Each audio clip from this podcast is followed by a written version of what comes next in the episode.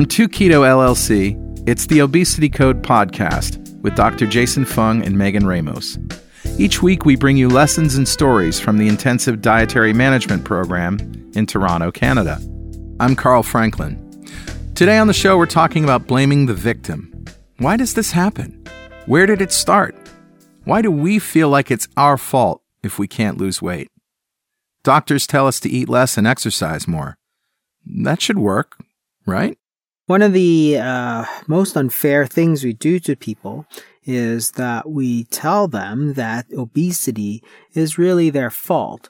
What uh, we say is things like, well, they let themselves go and they're not taking care of themselves, as if the obesity that they're suffering from is their fault. That's Doctor Jason Fung, medical director and co-founder of Intensive Dietary Management in Toronto. What it really comes down to is the fact that we believe in this sort of calorie-centric model, this sort of calories in, calories out model. And therefore, since we are in control of our calories in and calories out, therefore obesity is somehow the victim's fault. That is, the person who is suffering from the disease of obesity is at fault for causing that disease. And the evidence to support this really just does not exist. And we'll get to that evidence in just a minute. But first, I want to introduce you to an I D M patient. Her name's Kim Klein. And her mother died in nineteen eighty-seven, and at twenty years old, she gained one hundred pounds by eating her feelings. And one day she was in nursing school and passed out. One day I just kind of passed out and all the nurses flooded around me, the soon-to-be nurses, and I went to the hospital and lo and behold, I was diabetic. So I went on oral meds and, um, you know, at the highest weight that I got at that point, I was two hundred eighty-six pounds. I don't know. It was just, it was just, just that way for a long time. And then there was a certain point where, um, you know, I just kind of kept gaining weight and I went on uh, insulin. And then that was that way, you know, for a long time. So for twenty years, Kim struggled with the fact that no matter what she did to try to control her weight, it wasn't coming off. For the majority of Kim's life, she had sort of struggled with weight, and then that weight struggle led to a struggle with diabetes. And that's Megan Ramos, co-founder of Intensive Dietary Management and director of the I D M program. While she was trying to really tackle her diabetes and try to lose less insulin, her doctors, her friends, her colleagues, her family, everyone was on her to lose weight. But she just couldn't. She could not lose that weight despite following these dietary guidelines that her doctors and her colleagues and her friends and her family were telling her she had to follow and follow better. But she was following them and she just couldn't get results. And she felt like such a total failure. But I think I just didn't care, truthfully. I mean, you know, one of the ways that I comforted myself after my mom died is that I told myself that I'd be with her soon. You know, my grandmother had died at forty-one, my mother died at forty-one, and I thought, eh, I don't have long to go, and I'll just be gone at forty-one, just like them. So I don't think I really cared. Now, the standard belief from the medical community is that, well, you know, Kim had some emotional issues, and she just stopped caring about her health, and if she only cared a little bit, she would eat less and exercise more. She must have no willpower at all. Okay, so there's this idea that fat people have no willpower. I was actually just reading an email today from a physicist who said, you look around and you see these fat people in restaurants and they're eating enormous amounts of food. That's award-winning investigative journalist and author Gary Taubes. Therefore, the assumption is that eating enormous amounts of food makes them fat to begin with, and the reason they eat enormous amounts of food is because they have no willpower. It's, again, a wonderful idea, but it assumes that somehow they are behaviorally, morally, ethically different than you and I. And just like Jason, Gary says that there is little evidence to support that idea. The reality is the world is full of uh, obese individuals who not only have extraordinary willpower and are extraordinarily successful at other things they do in their life, um, but also eat relatively little food. In fact, you can find populations around the globe that suffer from what's called the dual burden of obesity and malnutrition. And these are exceedingly poor populations where the children are not getting enough food to, to prosper, to thrive, and yet the Uh, older population has high levels of obesity, and particularly the women, who often tend to be the hardest working members of these populations. So let's back up a bit and talk about the obesity epidemic, an epidemic that happened in the United States over just thirty-two years, a single generation. Doctor Fung explains the numbers. So if you look at the epidemiology of obesity, if you go back to nineteen eighty-five, Center for Disease Control in Atlanta, if you look at their maps of obesity, uh, they keep them every five years or so. And what you find is that there was not a single state in the United States that had an obesity rate above fifteen percent. That was in nineteen eighty-five. But only five years earlier, in nineteen eighty, the United States Department of Agriculture started publishing food guidelines. That's Richard Morris, who co-hosts the Two Keto Dudes podcast with yours truly. In the first publication, they told us to eat a variety of foods, maintain ideal weight, avoid too much fat, saturated fat and cholesterol, eat foods with adequate starch and fibre, avoid too much sugar, avoid too much sodium, and if you drink alcohol, do so in moderation. They also said that, and I quote, "If you limit your fat intake, you should also increase your calories from carbohydrates to supply your body's energy needs." And on the next page we read, "The major health hazard from eating too much sugar is tooth decay." And then, contrary to widespread opinion, too much sugar in your diet does not seem to cause diabetes. This is how the U S government started the discussion with Americans, and how the rest of us in the world followed along. What happened since then is that obesity has steadily risen in the United States. The most recent results were quite horrific, actually. Not a single state um, had an obesity rate below twenty percent. So from nineteen eighty-five, thirty years later, you went from not a single state above fifteen percent to not a single state below twenty percent, and only three states below twenty-five percent. So that is the very, very worst state in nineteen eighty-five was still significantly better than the very best state. In other words, you've gone from uh, prevalence of obesity somewhere around ten percent to something closer to thirty to forty percent of the adult population of the United States. So if you think about it, there are somewhere over three hundred million people in the United States. What you're really talking about is somewhere around one hundred fifty million people who are suffering weight issues. The food pyramid was established. We were told to follow it. Generally, Americans did. They cut back on saturated fat. They started eating more vegetable oils. They started eating more simple carbohydrates. And now we have this obesity epidemic. Can we really blame obese people for not having the willpower to stick to their diets? You have, imagine, uh, you have a classroom of one hundred children. And if one of those children fails, then you can say, well, that's the child's fault. They didn't study. But if all of a sudden you have fifty kids out of one hundred failing, then you simply cannot say that it's the child's fault. It's ridiculous. It's clearly the teacher's fault for not providing the guidance that is necessary to pass a test.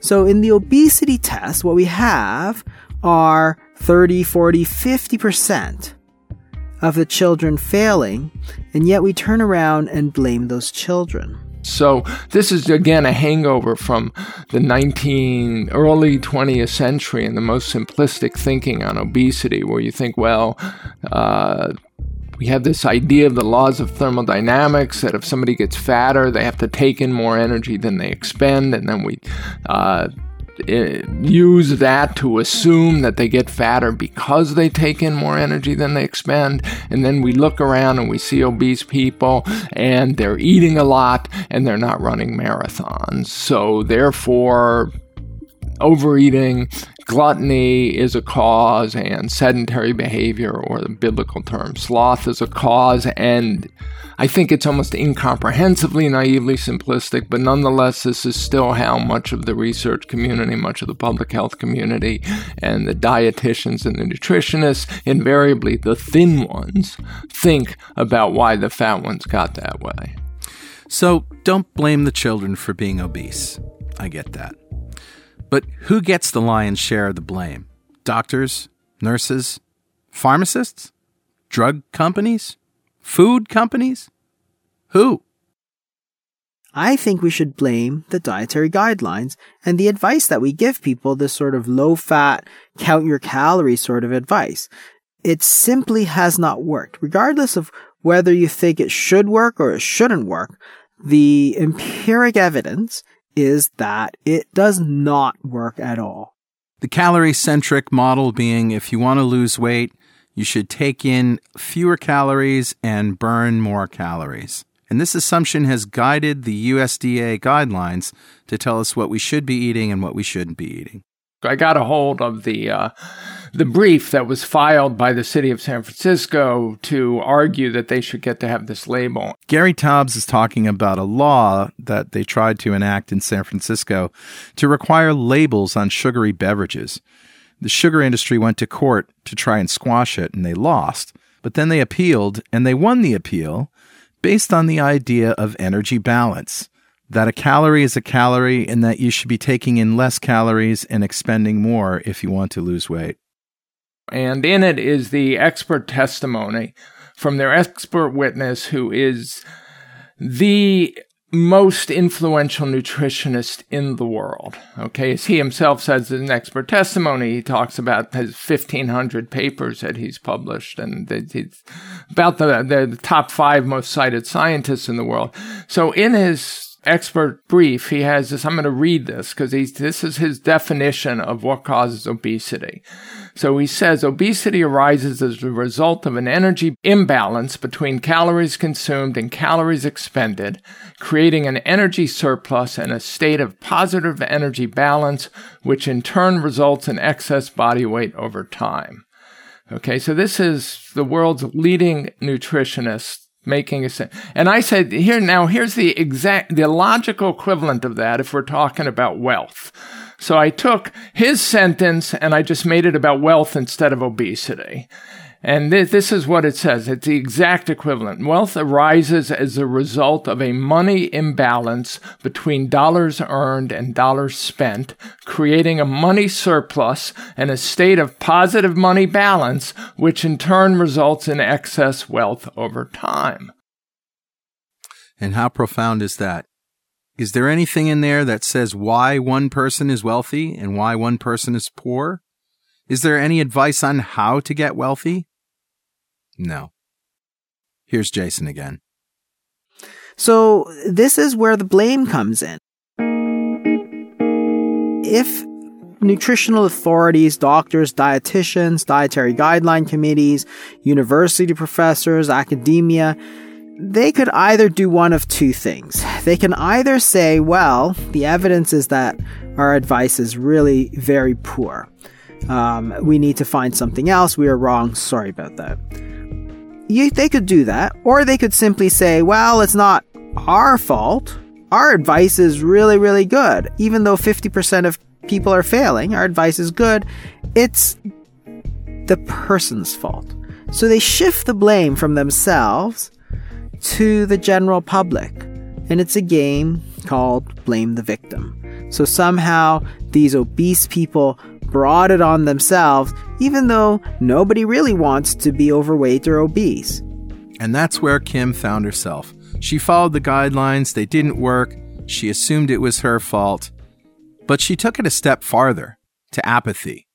Remember what she said. You know, my grandmother had died at forty-one. My mother died at forty-one. And I thought, eh, I don't have long to go. And I'll just be gone at forty-one, just like them. So I don't think I really cared. And it's gone to the point that even the people themselves believe that it's their fault. And this is where it starts to get very dangerous. So people start to give up hope. Um, they get depression. They have things like learned helplessness, which is that they learn that nothing they do helps. So why even try? That is to say, if you follow the best advice of your doctor, dietitian, nutritional authorities, um, reduce your calories to eight hundred calories a day, cut out all the fat, um, and you still don't lose weight, then at some point you're going to say, what's the point? Why don't I have uh, Krispy Kreme donuts and pizza, because my weight's going to be the same anyway? Kim chose to follow the dietary guidelines provided to her by her colleagues and her physicians and other people in her community. But these these low-fat, high-carbohydrate dietary guidelines just caused her insulin levels to go higher. Ah, now we're talking about insulin. As Doctor Fung explains, the calories in, calories out theory, sometimes referred to as energy balance, doesn't take into account insulin. The question we want to know is, are all calories equally fattening? That is, one hundred calories of brownies, is it the same, does it have the same fattening effect as one hundred calories of grilled salmon? And the answer traditionally, if you ask your grandmother, and if you ask anybody with common sense really, is no. They are not the same at all. one hundred calories of brownies contains sugar and flour, both of which will cause your pancreas to secrete a large amount of insulin in order to metabolize them. one hundred calories of salmon, however, contains some fat, which doesn't need any insulin to metabolize, and protein, which will result in a small amount of insulin. What does insulin do? Well, it tells the body to store body fat. It turns on de novo lipogenesis. It tells the body to stop burning the stored energy. So it basically uh, is an energy storage hormone. Um, if you think about it, that's a very good thing. If you're eating food, insulin goes up. Your body stores energy instead of burns it. So if insulin doesn't go up very high, the body does store a little bit, but not a lot of energy, and it's going to use the rest. Of the three macronutrients, carbohydrates, protein, and fat, carbohydrates cause your insulin levels to go up the most, whereas protein and fat don't have a whole lot of impact on your insulin levels. Protein only does if you eat it in excess. But it's really the carbohydrates that drive it up. So not only was Kim shooting herself with insulin injections that made her hungry and crave all of the wrong stuff, she was eating this high carbohydrate, low fat diet that was recommended to her by her medical community that was further increasing her insulin levels that made her more hungry, made her want to eat the wrong stuff. Like, this is so out of Kim's control. This is completely beyond any willpower issues that any of us struggle with on a day-to-day basis. Kim began her long climb out of darkness in two thousand one when she stumbled on a program called the Landmark Forum. It wasn't about diet per se. It was a motivational program. And for the first time in her life, Kim knew that she didn't want to die at forty-one. And she didn't have to. That was when I started taking actions. Now, I'm not saying they were very effective actions. I was very well into taking insulin at that point, and it was a pretty frustrating process because I wasn't really reversing anything for sure. She started taking baby steps, trying different meds and diets. She had to do something, but nothing was really working. Until two thousand eleven, ten years later. Someone said to me, "Are you sure that you've left no stone unturned in your quest to be healthy?" And I'm like, well, how could anyone ever really say that? And at this point, I was taking three hundred units of insulin every day. This friend had had bariatric surgery, and Kim was beginning to think that was the only way out. So she did the gastric sleeve procedure, which works by removing a large portion of the stomach, leaving a banana-shaped sleeve that connects the esophagus to the small intestines. After the surgery, I did get down to only taking thirty units of insulin. and I lost one hundred forty pounds. So I went from three sixty down to two twenty. It took a year for those one hundred forty pounds to come off, but they did, and Kim enjoyed that state of health and energy for a good two years. And then? I started having problems with insulin again. And I went to the doctor and he said, well, Kim, it's either you start taking more insulin to bring your blood sugars down, because they had inexplicably gone to six hundred. He said, either you bring it down or or you're going to die. I'm like, well, that doesn't seem much of an option anymore. I mean, I only had a stomach the size of a banana. Once again, Kim felt defeated. Blamed herself. And then I gained twenty pounds in ten days. And over the course of the next couple years, I gained thirty more. And then I gained twenty more. So I gained back seventy of the one hundred forty that I lost. This was indeed Kim's darkest hour. She had followed her government's advice on how to eat, listened to everything her doctors told her, and continued to gain weight. Finally, she had a glimmer of hope in the form of gastric sleeve surgery. But even though she was eating a fraction of the food she used to eat, what she ate was causing her insulin to rise and her blood sugar to spin out of control. Not only was she back where she started, now she had seventy-five percent of her stomach removed. She couldn't binge eat if she wanted to. Now, obviously, that's not the end of our story. Kim was persistent. She had grit. She continued to search for answers. And in May of twenty seventeen... I was at a conference. It's called uh, the Conference for Global Transformation. And I was in a, a session, a breakout session, and the guy who was speaking said, you know, you can take on projects that really matter to you, and you don't have to get caught up in results. All you have to do is determine who you're going to be. And I'm like, well, I want to be vibrant and alive and free.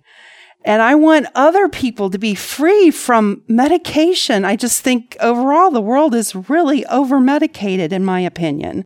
One thing we didn't tell you about Kim is that she's a hospice nurse. She sees people at the end of their life. Ironically, she sees them get better. When we work with them to get off medications that they, it's easy to take them off because they're at the end of their life. But what if people could be off medications before they're dying? Kim left that conference being moved and inspired. And then... And then, as these things happen, a couple days later, a friend of mine from Cleveland sent me the information about Doctor Fung. And uh, my dad had just died in April, and he had been diabetic for forty years. And at the end of his life, he, he you know, what was on his death certificate was kidney failure. So I hear Doctor Fung say, you know, the medical community has just kind of got it all wrong. Type two diabetes is reversible. We know that now, but what's not reversible, at least this is what I heard him say, maybe he didn't use these exact words, but that kidney disease, blindness, and amputation are not reversible. And since I don't have any of those things going on yet, it was just like, now's the time. So now Kim knew she had to lower her insulin. And for the first month, she was really on her own. And for a few days, she got rid of all sugar and starch. And then June first, I started a nine-day fast, and I had water, tea, coffee with heavy whipping cream. And I did that for nine days. Wow, nine days.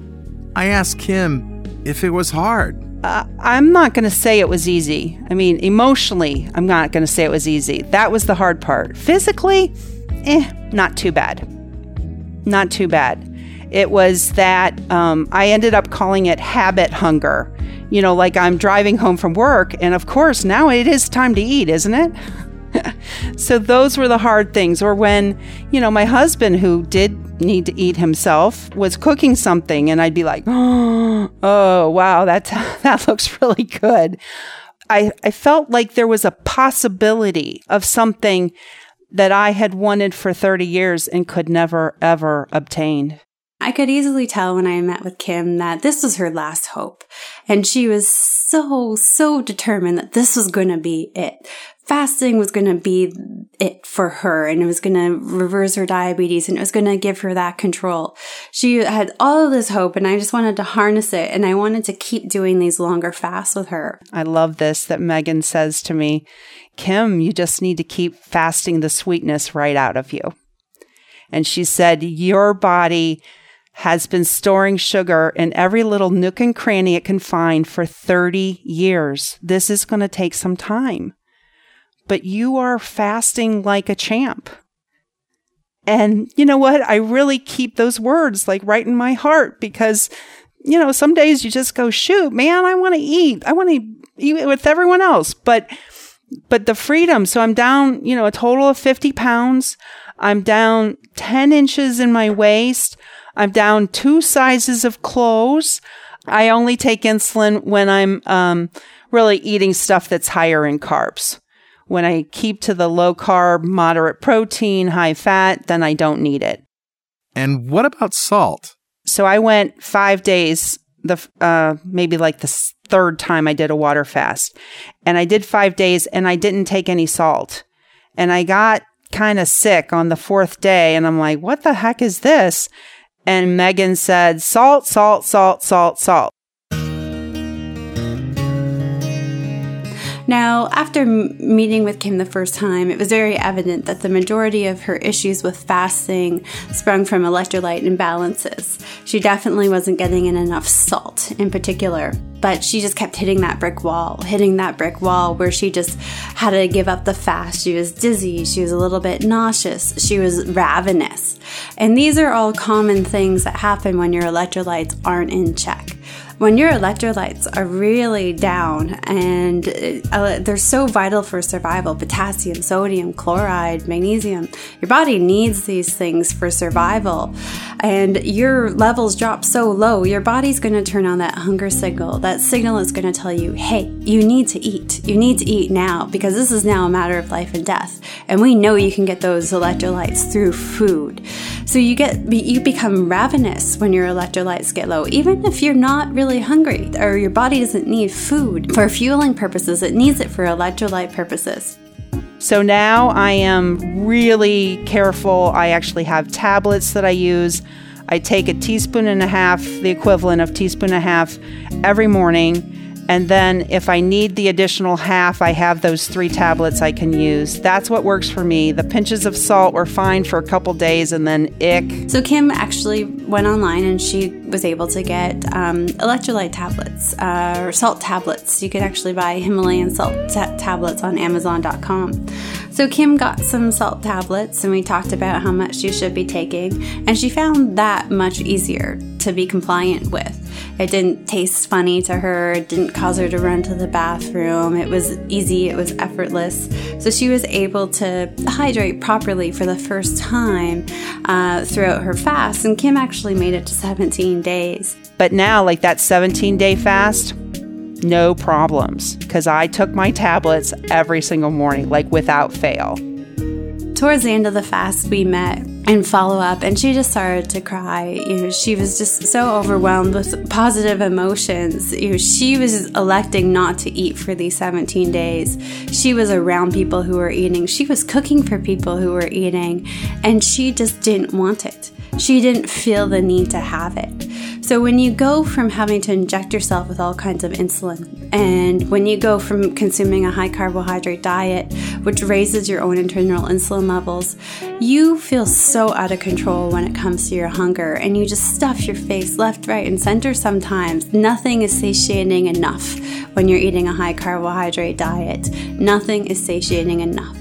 So for the first time in years, Kim said, I just didn't want it. I didn't need it. I had control.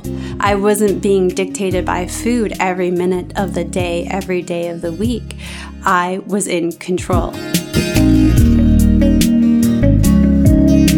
Before she started fasting, Kim was taking three diabetes medications, Levemir, Victoza, and Humalog. Here Kim describes how she adjusted her medication as she lost weight. So the first month, I actually wrote it down so I could have the numbers, but I lost uh, fourteen pounds in the first month. And in the second month, I lost twelve, but I went off the Levemir and the Victoza.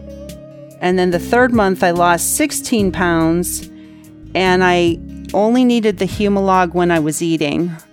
One of the more surprising aspects about Kim's eating habits is that she actually does eat carby meals on occasion. So as far as when I'm eating, I do mostly eat a low-carb, moderate protein, like a ketogenic diet.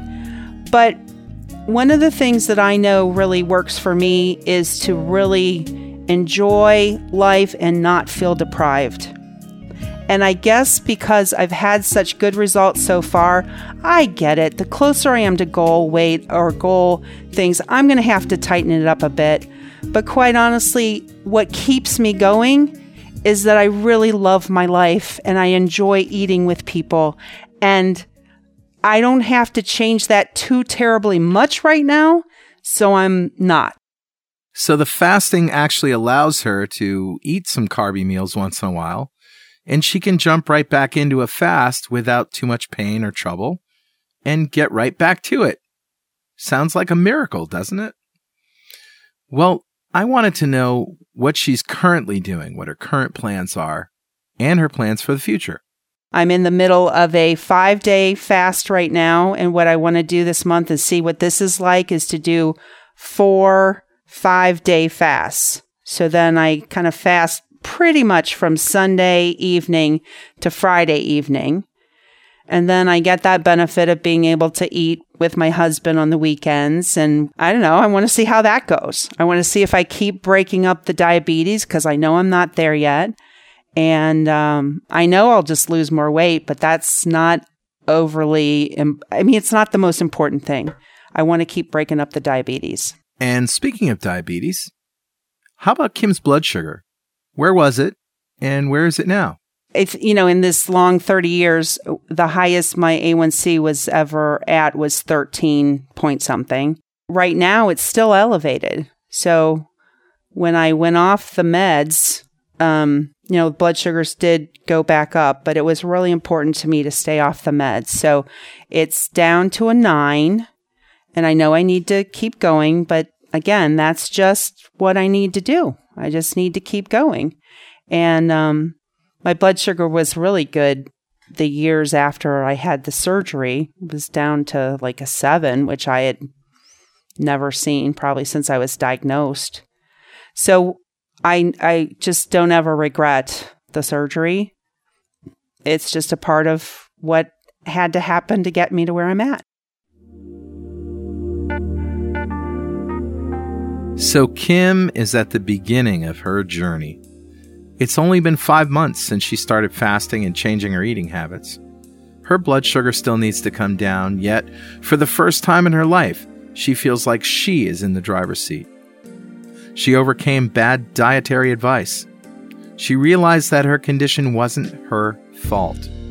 She learned how to overcome it, and she's doing just that. In the past, we all have beaten ourselves up so much about it being a battle of wills when it hasn't. We're told we're not good enough. We're told we don't have enough willpower. And it beats down on us. It wears us down. But Kim, she finally had the ability to say that it was never my fault. It was totally out of my control.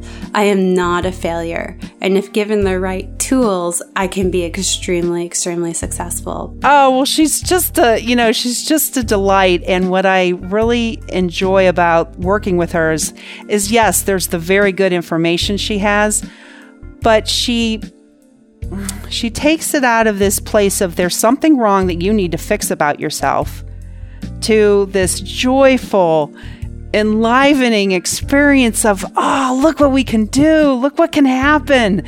And that is my favorite part about Megan.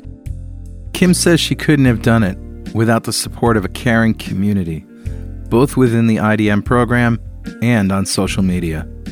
I share with a lot of people. So since I started this whole journey and people have watched me and I share on Facebook, I mean, there's been like sixty people that have taken some portion of this on for themselves. And it's just exciting to be part of a community. Like, we're all really going for something that's amazing. I mean, it just sort of boggles my mind when I think about what is possible for people out of this.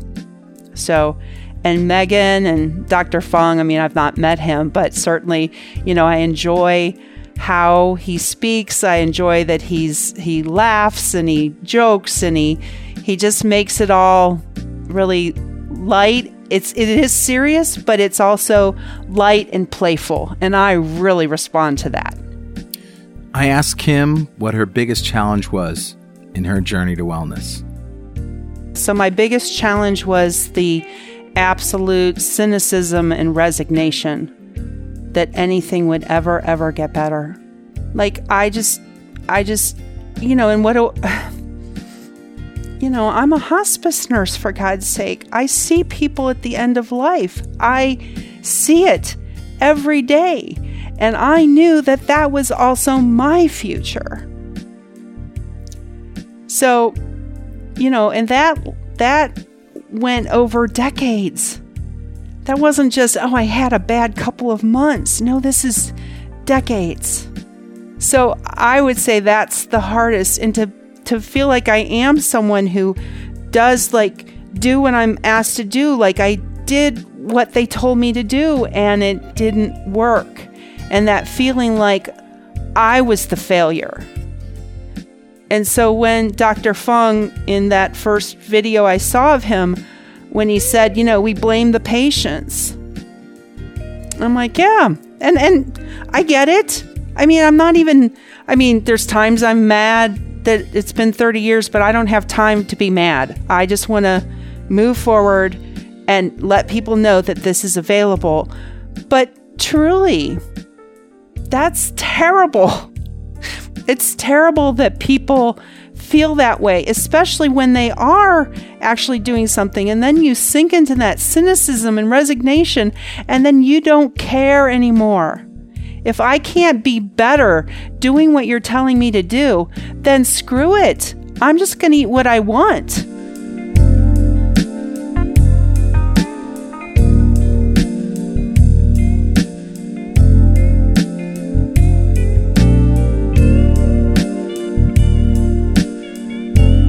Kim was so beaten down prior to fasting by everyone telling her what a failure she was at this, that it was just such an amazing high for her to have succeeded with this fast. So today, Kim's done all kinds of crazy fasts. Um, she's lost an amazing amount of weight in such a short period of time. Her blood sugar levels are getting there. I mean, it's a long process. You can't expect to erase decades worth of diabetes in a few months. But she's getting there. Medication has been drastically reduced. For Kim, uh, I think the biggest message that she can share with other people is don't beat yourselves up for this. This is totally out of your control. But you do have two tools that can help you regain control. You have fasting, which really hammers down those insulin levels. And once those insulin levels are down, you get the control back. And you have a low carbohydrate, high fat diet. Many of us who have had success with a low-carb diet and or fasting have no doubt experienced pushback from our family and friends. I asked Kim if she had experienced this, and interestingly, she said, no, not really. Her friends and family trust her judgment. Maybe that's because she's a nurse. Maybe it's because she has a reputation for only recommending things that she truly believes in. I feel extremely loved. And people just want me to be well. Sorry. Yeah, so people just want me to be well. And, you know, they also know who I am and that I don't I don't do frivolous things. And I only recommend something that I've personally tried myself. And well, I've had responses each month, like I post each month, and people are like, yay, go, yay. But, you know, after four months, and I showed the picture of the before and current, I mean, w- what are you going to argue with? This works. And it's working, and I'm not saying I'm, I've arrived anywhere, and I'm not saying I'm not going to have to do this for the rest of my life in some fashion. I don't think I'm going to have to do, you know, extended fasts all the time, but I, I wouldn't mind if I did. And I think people know me well enough to know that I would never, ever recommend something that I didn't think that there was something possible in it for them. Congratulations, Kimberly. You've done a great job, and we're all proud of you. And that's our story for this week. You've been listening to the Obesity Code Podcast, lessons and stories from the Intensive Dietary Management Program. The Obesity Code Podcast is brought to you by Two Keto L L C, who strives to support the low-carb community with podcasts and other publications. And you can help support our mission by making a monthly pledge, no matter how small, at patreon dot two keto dot com. I'm Carl Franklin. We'll see you next time.